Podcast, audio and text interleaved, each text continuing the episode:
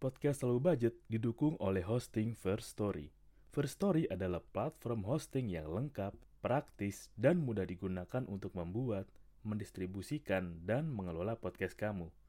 First Story 100% gratis. Kamu bisa atur jadwal podcastmu kapan aja, dan kamu bisa distribusikan podcast kamu di semua platform hits podcast di Indonesia. First Story punya fitur keren yang bisa membuat kamu lebih dekat dengan pendengar kamu loh. Sudah penasaran belum sama First Story? Eits, ada lagi nih. Dengan First Story Ads, kamu bisa monetisasi podcast kamu juga. Menarik bukan? Gapai potensi maksimal podcastmu dengan tools dari platform hosting terbaik untuk para podcaster. Daftar sekarang di First Story. Mari bawa mimpi podcastingmu menjadi kenyataan. Halo semuanya, selamat datang di podcast Low Budget. Nggak harus mahal untuk nikmatin hidup barengan gue, Radonski. Sebelumnya gue mengucapkan terima kasih buat para pejuang garda terdepan kita dalam menangani COVID-19 ini untuk para tenaga kesehatan, para dokter, para abang ojol yang masih tetap tugas nganterin makanan, nganterin penumpang, para pedagang kaki lima, tim penanganan pandemi, dan untuk mereka-mereka yang masih harus beraktivitas keluar rumah dalam mencari rezeki buat orang rumah, Tuhan memberkati kita semua dan Tuhan menyayangi kita semua. Semoga kita semua diberikan kekuatan untuk melewati ini. Kayak gue lagi pengen sambat nih.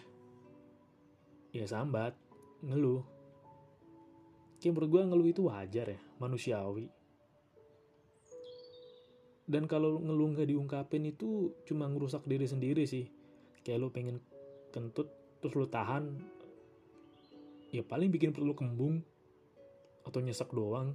Ya keluarin aja ya sambat juga bagus buat ngungkapin emosi lo yang ngebuang emosi yang negatif karena kalau sambat itu kan berarti ada sesuatu yang bikin lo resah bikin lo gelisah bikin lo kesel kayak sekarang gue baca berita soal keadaan keadaan sekarang yang menurut gue nggak makin baik apalagi dengan yang ada namanya PPKM A, B, C, yang dulu, namanya PSBB, ya berubah terus jadi PPKM mikro, makro, ya gue gak tahu sampai nanti bakal jadi apa. Tujuannya bagus, tapi tetap yang kena korban ya masyarakat kecil lagi. Apakah itu sebuah solusi? Nggak tahu juga. Gue bisa bilang nggak tahu kan dalam sisi ada yang oke okay, solusi lah men mengurangi penyebaran virus, katanya. Tapi di satu sisi, yang ngebunuh manusianya, ngebunuh dalam artian secara psikisnya. Kayak gue lagi baca berita, nih, langgar PPKM darurat, toko emas dan konter HP di Kuningan didenda 5 juta. Gue jadi inget berita kemarin sih, yang di mana ada toko handphone juga ya. Mereka buka gitu kan pas lagi ppkm itu barang-barang di tokonya diambil gitu dikeluarin. Entah entah HP-nya entah entah casing HP-nya gitu. Tapi yang penting itu barang dagangan nih nih katanya apa tokonya tidak menyediakan alat mengukur suhu tubuh tidak menyediakan masker tidak menyediakan tempat cuci tangan ya masuk kena tindak pidana ringan ya, oke okay lah tapi mari kita runut sedikit.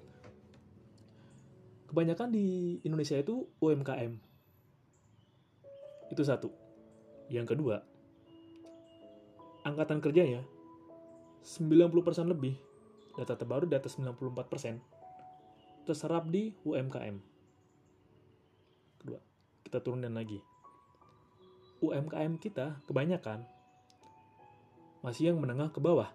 Abang kaki lima, abang gerobak atau mungkin toko-toko kayak handphone samping jalan gue kebayang kayak oke mereka ada uh, yang namanya usaha itu kan butuh biaya operasional ya ada namanya biaya modal bagi orang-orang yang belum terbiasa mengelola modalnya sendiri belum punya hitungannya sendiri. Gue ngebayang kayak gue ngebayang itu mereka yang jualan kaki lima mesti nyediain masker. Oke lah masker bisa lah. Itu kan terus mesti nyediain antiseptik. Kita tahu sendiri 2020 itu masker jadi barang gaib. 2021 susu beruang nih iklannya naga jadi barang gaib. Ya kalau mereka jualan kan nyari untung. Tapi kalau untungnya udah dipakai buat operasional juga ya mereka mau makan apa? Kalau mereka jualan makanan oke okay lah mungkin mereka bisa sekali makan dagangan mereka sendiri. Kalau dagang barang nggak mungkin kan mereka makan dagang barang dagangannya sendiri. Kayak jual casing HP nggak mungkin dong casing HP-nya dilelehin dulu baru dimakan. Enggak kan? Kayak kemarin gue liat di video juga ada anak muda nongkrong gitu kan di kedai bubur disemprot belangwir. Iya disemprot belangwir. Kalau nggak tahu belangwir itu mobil pemadam kebakaran. Itulah belangwir dari bahasa Belanda. Lu lagi nongkrong nih nongkrong. Gitu kan duduk aja duduk. Sekedar ya ngopi sendiri chill. Disembur pakai air. Nah itu lu bayang gue gue lagi bayangin sih. Gue lagi nongkrong terus gue disiram. Kalau gue udah mandi ya kalau gue belum mandi ya nggak masalah. Udah lah nggak gue mandi deh. Tapi kalau gue udah mandi ya udah. Sebenarnya juga yang petugas-petugas menertipin yang menertipin pedagang kayak kemarin juga kan ada pedagang bubur yang denda 5 juta dan 5 juta itu sebenarnya kayak tin, denda tindak pidana ringan maksimal. Ini kata menteri bukan kata gue ya. Ini gue lagi baca sambil gue baca beritanya nih. Tanggapi itu kan mendagrinya. Ya kalau tindak pidana ringan tuh maksimal 5 juta. Baru itu baru 4 laku 4 piring laku. Yang sebenarnya juga yang tindak yang tertib itu juga nggak salah. Mereka juga pinginnya kan masyarakat tertib mereka juga punya keluarga di rumah yang buat dibayain buat dapur ngebul, buat bayar anak sekolah. Para petugas juga juga punya keluarga. Mereka ingin masyarakat tertib. Tapi yang pedagang juga punya keluarga juga kan, pedagang di rumah ada anak, istrinya. Yang mungkin perbedaannya adalah cara mereka melihat. Ya, oke, okay. gue jadi ingat sih salah satu ini gue gue lupa gue pernah baca dari mana jadi ketika lo yang buat kebijakan itu atau lo memangku lah entah di mana lo buat peraturan, buat kebijakan yang lo berada di golongan golden plate and silver spoon yang biasa makan pagi ada yang nyiapin terus yang kalau buka pintu ada yang bukain kalau ada kundar ada nyupirin kalau lewat akses mana lu dikasih akses eksklusif yang lu kalau isi lu kalau misalkan beli sesuatu tuh gak ngeliat harganya gak ngeliat barcode langsung beli beli aja. Ya pasti itu si paling tepat tuh kalau bikin kebijakan. Si paling akurat tuh kalau bikin kebijakan. Paling si paling pas buat warganya buat karyawannya lah buat rakyatnya. Dan ya sebenarnya kalau ngakuin ada kesalahan sih nggak apa-apa. Gue lebih menghargai itu kok. Kalau kita mundur sebentar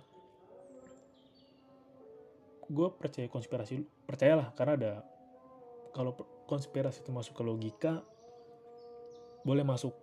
Ini udah lama banget sih sekitar tahun, tahun 2012an gue ngikutin blog blog yang bahas konspirasi gitulah. Ya mungkin Illuminati itu ada gitu mereka eksklusif lah atau ya kayak dulu mungkin gereja setan mitos tapi setelah ada videonya Mongol akhirnya emang ada gereja setan kan? Ada kan? Sesuai dengan cerita Mongol. Bukan konspirasi lah dulu tuh dijelasin bahwa kita nanti perangnya itu udah bukan perang tembak-tembakan lah, jatuh-jatuhan lah, nuklir lah. Ya berupa perang berupa virus, virusnya apa ya nggak tahu. Perang virus. Bisa bisa jadi virus yang berbahaya, yang kalau kena badan kita kena virusnya kita bisa mati, kita bisa sekarat tiba-tiba terus sekarat tiba-tiba mati, ya kayak gitu. Dan itu kan udah berita lama ya. Harusnya bisa sih disiapin sebagai rencana cadangan ketika ada pandemi atau bencana atau sebagai antisipasi pertahanan ketika ada wabah atau perang yang tidak terduga atau bersifat dadakan. Dan ya dari awal masuk Maret 2020 aja, ah, COVID paling kalah mau masuk angin. Ah, minum jamu-jamu juga sehat. Bentar dulu bos, ini kan virus keren nih. Dia bisa upgrade dirinya, ibarat kata dia bisa upgrade armornya dalam waktu cepet. Ya kan kalau main game aja misalkan Maret masih covid level 1 kena jamu kalah mati. Atau misalkan dia kena minyak kayu putih mati. Oke okay. upgrade diri upgrade armor upgrade senjata upgrade stamina. Oh kalau jamu nggak ngaruh minyak, minyak angin nggak ngaruh. Ngaruh yang kenapa? Ke desinfektan ah virusnya upgrade lagi. Kayak begitu kan tapi ya udahlah udah berlalu. Ya kenanya sekarang ibarat kata tuh bola salju gelindingnya itu tahun lalu gelinding kecil nyampe sekarang ya udah lo lanjutin sendiri lah gimana akhirannya. Tapi kembali lagi tetap yang jadi korban ya masyarakat itu sendiri. Kayak gue baca di berita juga nih para pedagang servis HP di PGC Cilidetan sampai turun ke jalan buat nyari orderan lu bayangin mereka sampai turun ke jalan nawarin jasa servis HP ini di era sekarang di waktu sekarang ini kan orang bener-bener ngirit banget dan. Ini bener-bener ngirit. Ya udah daripada HP gue rusak gue pakai dulu sampai serusak-rusak banget lah. Beli udah ada yang merek ini gampang gitu. Terus belum lagi gue baca berita di Medcom ID nih langgar PPKM darurat puluhan pedagang didenda hingga 300 ribu ini di Purbalingga dan Cilacap. Total jumlah denda mencapai 4 juta lebih. Oh, ada 35 pelanggaran di sidang. Ini berita tanggal berapa nih? Rabu malam 7 Juli. Ini tanggal 14. Tuh denda 250 ribu. Saya mau usah ada denda 250 ribu. 250 ribu men kayak. Lu bisa bayangin kayak mereka jualan malam. Misalkan baru laku 4 porsi 10 porsi 50 ribu gitu kan. Itu belum belum dapat net masih kotor. 250 ribu. Itu 250 ribu kalau buat mereka upgrade modal bisa dapat lebih lagi. Terus mereka didenda men. Gila. Maksud gua di luar sana tuh keadaan lagi nggak baik-baik aja enggak enggak dan ya ada aja gitu yang masih oh ya tertangani dengan baik. Oh ya aman. Oh ya oh masih oke okay kok. Semua dengan masih dengan wajar. Ya anda kan tidurnya pakai AC yang dingin di kasur yang empuk. Kalau pagi bisa minum jus jeruk sama roti.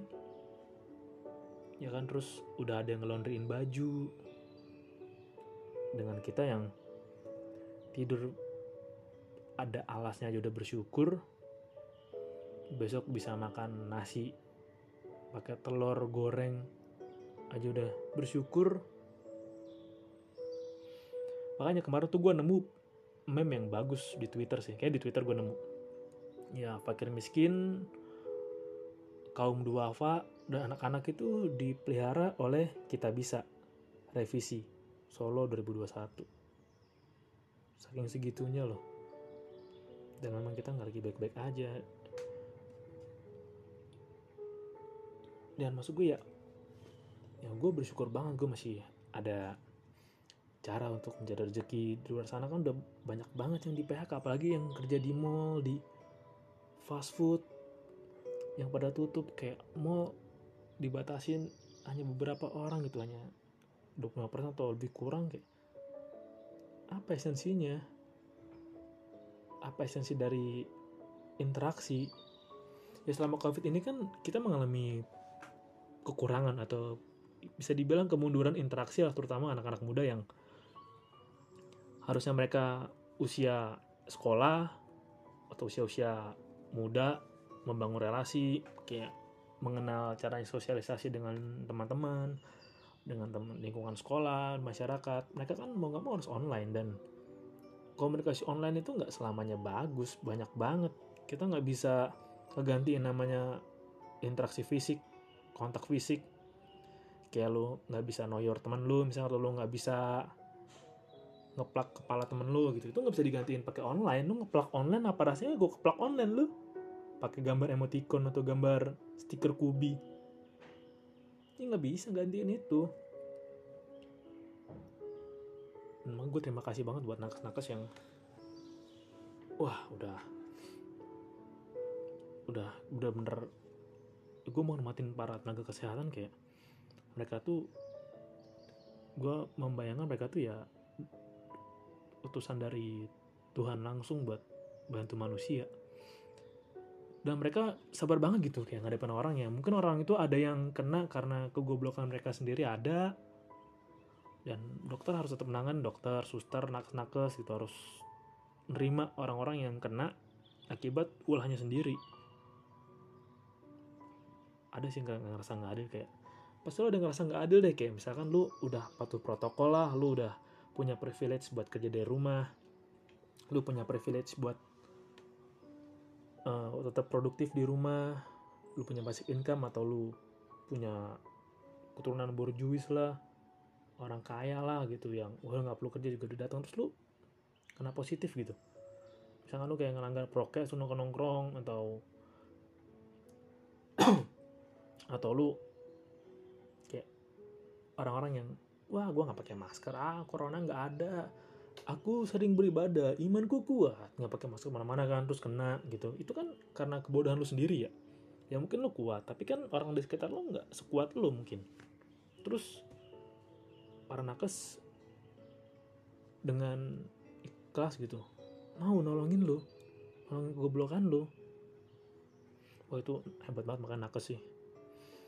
Makanya gue di beberapa episode untuk yang kemarin emang ke depan gue mengucapkan terima kasih buat nakes. Karena mereka menolong kita di pandemi ini. Dan gue juga mau sambat ikan orang yang ngelanggar prokes lah artian ngelanggar dalam artian goblok loh ya dalam artian nantangin lah covid itu nggak ada covid itu penyakit flu biasa. Ya udah mereka kasih sanksi jangan denda deh jangan uang deh. Capek kasih sanksi sosial aja. Terus jadi petugas lapangan tuh kasih mereka APD bantuin ambulan lah bantuin gali makamnya lah. Karena kekurangan anggota. Gue juga suka sedih gitu dengan cerita teman gue yang oh anak sini kelelahan rumah sakit kayak pasar malam. Terus mana-mana orang kurang oksigen kurang napas. Gitu kan. Sedih gue apalagi ditambah oksigen jadi barang langka. Ada lagi yang pengepul oksigen. Gila gitu. Demi ngerangkul demi dapet cuan lu ngilangin rasa kemanusiaan lo. Wah gila sih. Mungkin emang kalau beberapa waktu lalu oksigen gak secuan sekarang tapi ada kemanusiaan di situ kan ada. Ini gue juga diajarin sih dari guru gue ya. Kalau lo berbuat baik jangan harap imbalan lah. Kayak misalkan lo udah usaha jerih payah tapi lo nggak dihargain misal udah usaha nggak nggak ditanggepin atau nggak ada yang ngeh lah atau diremehin ketika udah usaha sebisa lo ya. Sebisa lo atau lo udah kerja semaksimal mungkin tapi lo nggak di usaha lo nggak dihargain ya nggak apa-apa. Karena dalam beberapa hal itu yang bayar lu bukan manusia tapi Tuhan. Dengan segala caranya yang nggak pernah kita bisa tahu. Kayak gitu. Nggak usah khawatir lah. Kayak pertolongan Tuhan tuh suka tak terduga tetap makanya tetap jadi orang baik aja. Ya gue juga akuin nggak gue masih belajar gue juga asshole kok. Bilang makanya gue ya makanya untuk orang-orang yang sering ngakuin dirinya baik wow. Yakin lo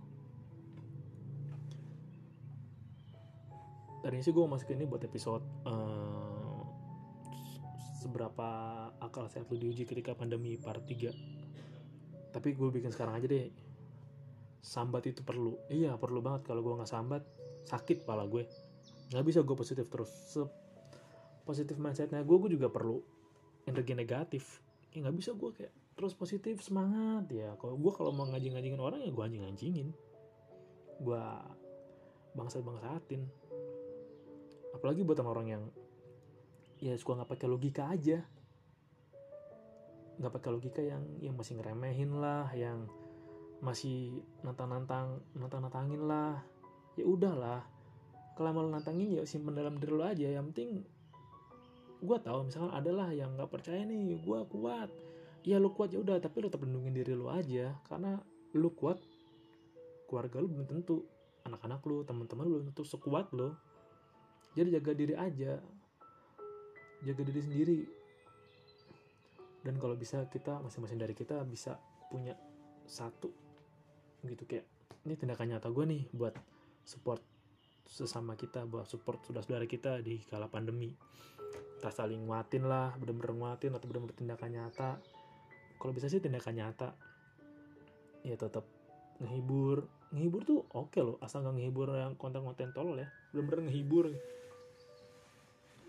atau dengan hiburan settingan ya settingan boleh yang penting ngehibur tapi nggak tolol juga sih. Nah, tindakan nyata. Doain doain juga termasuk. Ya paling gampang kalau lu bingung gue mau ngapain nih gue seperti apa ya buat orang-orang di sana ya? Ya doain lah. Meskipun lu kagak beriman kayak meskipun lu jarang ibadah kayak lu jarang berdoa kayak ya kirim doa aja. Lewat langit kayak ya Tuhan tolong. Ya terima kasih dan tolong lindungi para anak nakes yang masih bekerja. Sesimpel itu sih. Kalau bingung mau ngapain itu yang paling gampang banget. Kalau mau yang advance ya lu bisa banyak kan? Ya tempat-tempat buat nih gue mau nyediain masker nih. Atau buat tempat buat nyumbang-nyumbang masker atau nyumbang-nyumbang oksigen udah banyak. Tindakan nyata yang sedikit tuh lebih baik daripada sejuta teori yang sangat brilian atau bagus. Itu sih. Thank you makasih udah dengerin ya sambat aja dulu. Ada sesi berikutnya enggak sih? Gini doang kali ya tapi nggak tahu juga deh. Terima kasih buat para nakes. Tenaga kesehatan kita tim-tim di garda terdepan di penanganan pandemi ini. Semoga kita masyarakat bisa saling gotong royong saling semangat. Semangat aja udah gue pengen bilang sesuatu, sesuatu ini cuman gue takut aja sih takut hilang aja gue tetap saling gotong royong saling support saling mendahulukan akal sehat. Nahan lapar dikit nggak apa-apa. Nahan lapar sedikit nggak apa-apa. Yang, yang penting kita bisa bantu saudara kita masing-masing. Ya nggak apa-apa lah mungkin ada kalanya beberapa kebijakan bikin kita bertanya-tanya atau bikin kita terpelongoh yang bisa kita lakuin ya kita saling bantu satu sama lain aja dulu. Satu sama lain deh jangan ngarepin sesuatu yang tidak mungkin terjadi apalagi dari mereka-mereka yang kalau sarapan dikasih susu jus jeruk gitu. Yang kalau buka pintu selamat pagi pak gitu. Jangan-jangan. Kita selamatin diri kita aja. Selamatin saudara-saudara kita dengan tindakan nyata. Oke? Kalau bingung tindakan nyatanya gimana berdoa itu udah cukup kok. Semoga cepat selesai. Atau seenggaknya kita semua semakin kuat herd immunity kita lebih cepat terjadi daripada apa yang saintis ahli-ahli itu hitung-hitung. Oke thank you udah dengerin. Salam low budget nggak harus mahal untuk nikmatin hidup